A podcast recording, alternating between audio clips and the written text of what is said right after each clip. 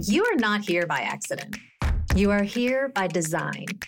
And you are here to find courage in the face of fear, to replace isolation with connection, to push back that feeling of overwhelm, and to start feeling confident. And you know how you're going to do it? By listening to other people's stories. There's no better way to feed your soul and raise your vibration and shift your mindset than to hear the stories of those who have gone before you.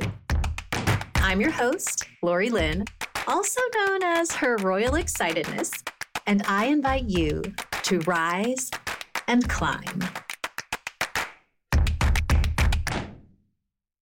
Welcome back to the Rise and Climb podcast with your host, Lori Lynn.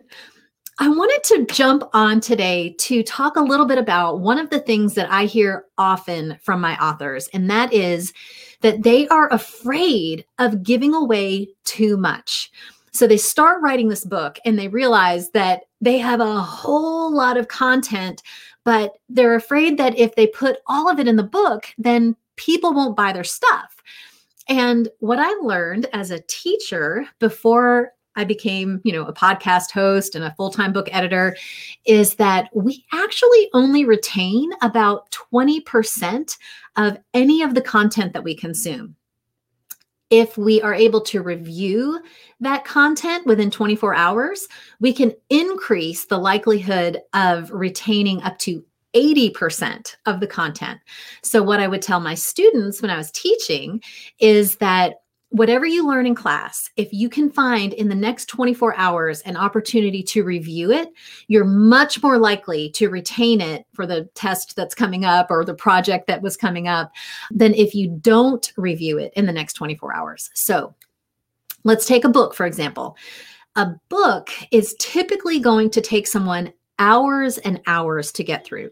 Now, the likelihood of them actually getting through the book all in one sitting it's really, really small.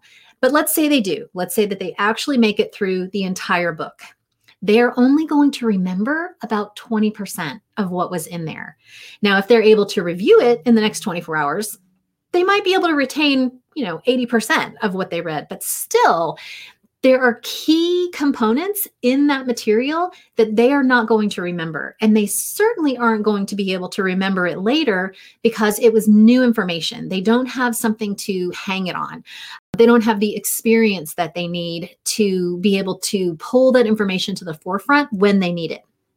Also, I don't know if you've noticed, but if you're the parent of a child who is sick, all of your knowledge about like home remedies goes out the window because you're stressed trying to take care of your kid. Same thing happens when people are reading books and they're trying to learn what they need to learn to grow their business. You can't see the forest for the trees. Um, you can look at someone else's situation and tell them what they should be doing. But when it comes to you and your own situation, it's like, you can't see out of your own fishbowl, right? So don't worry about giving away too much. Actually, put as much information in that book as possible so that when someone wants to work with you, you can tell them, you know what? The absolute best way, the fastest way, the easiest way, the most affordable way to work with me is to buy my book. Everything that I teach is in that book. Then what happens is the person buys the book and then they they get to know you they like you and now they trust you because you are the expert in your niche. And then when they start to hit up against uh, constraints or they um, hit roadblocks they encounter new problems along the way the person that they think oh i know who has the solution to this is the person who wrote the book because you actually literally wrote the book on it. And so if you have any calls to action in your book, that person will then go to you and your digital information type in their email address and look for the solution and then you can then market to that person and another piece of information that's really critical is that so back oh, when I was in college, you know, a few decades ago, and learning marketing and PR and communications, we had to, let's say, for example, we wanted a group of students to come to an event. We had to try to market that information and get that exposure a minimum of 3.4 times.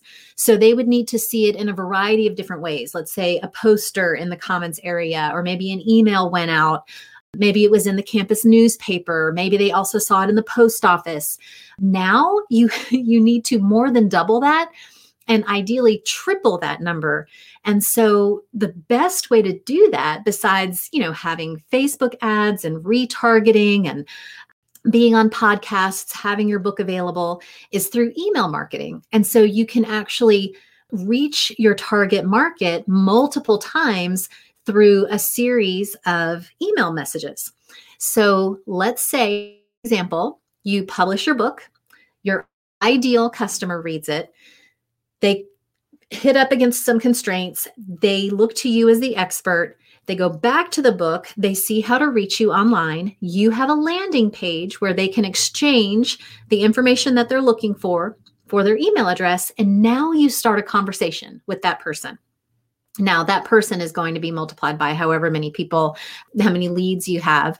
But let's just think of the one person for right now. So that one person knows you, likes you, trusts you, gets information from you, exchanges that email address, and then you can start uh, marketing to them your higher ticket offers. So let's say, for example, you have a group coaching program, and what they need is accountability and structure. They need momentum, they need motivation. They need someone to come alongside them and go, okay, here's step one, here's step two, here's step three. And you have that, and it's designed specifically for them based on where they are in the process. Now, all of that does not happen in a book. The accountability doesn't happen, the motivation may happen a little bit the structured information so they can go back and maybe look at a PDF or watch a video or listen to an audio about a specific thing that they're having trouble with in, you know, their business or their relationship or their health depending on, you know, what your niche is. So if you will listen to podcasts about authors and how they've structured their books and what they're doing to self publish, what you'll often find is they start out thinking, oh, I don't want to give away the farm. I don't want to give away too much information. I need to withhold something because then what are they going to pay for? And then on the back end, they find out people actually don't remember most of what they read. And what the book does is it positions you as the expert in your field. And then you're the go to person whenever they, you know, want the answers to the problems that they're facing, you actually have the solutions to their problems. So, as long as you have a way for them to get in touch with you, as long as you're visible online and they can exchange their email address, then you can get them into what's called a funnel and start marketing to them, start giving them the information that they're looking for, develop that relationship, and then essentially like ascend them up what is called a value ladder.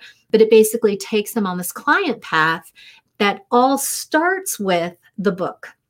Now you may have offers online, you know, that are separate from the book. You may have a podcast like this one. You may have YouTube videos. You may have a variety of ways that people can find out about you and what you offer. But one of the absolute best ways to get that information out is through a book because people who read books tend to have tend to be in higher income brackets. They tend to based on my experience complain less and be willing to put in the work to actually get the results that they're looking for. And so you end up attracting people to you that you actually want to work with. So i have dream clients. My clients are almost entirely authors or people who want to become authors. They are coachable they are typically very well educated. And if, if they're not educated in the traditional sense, they're self educated. And actually, the majority of the ones that I'm working with right now are self educated. They love to learn. They have a natural curiosity about the world. And the more they learn, the more they want to share. And authors tend to give away information freely. And so if you ever need a question answered, find an author. like they will give you, they're like, here's the stack of six books that will answer your question. they're amazing. So if you are writing a book and you're struggling with, how much do I put in? I'm afraid if I put in too much, they're not going to buy my program. Don't worry about it. Just give it all away. Like, do the, it, what is it? Give it away, give it away, give it away, give it away now. like, just do it. Just give it all away. And then let the, the market find you as the expert in your niche. Let them come to you, have a way for them to work with you, but know that whatever you put in there, they're mostly not going to remember it. so I hope that was helpful. And uh, we'll see you next time on the next episode of Rise and Climb. Bye bye. Hey, thanks for listening.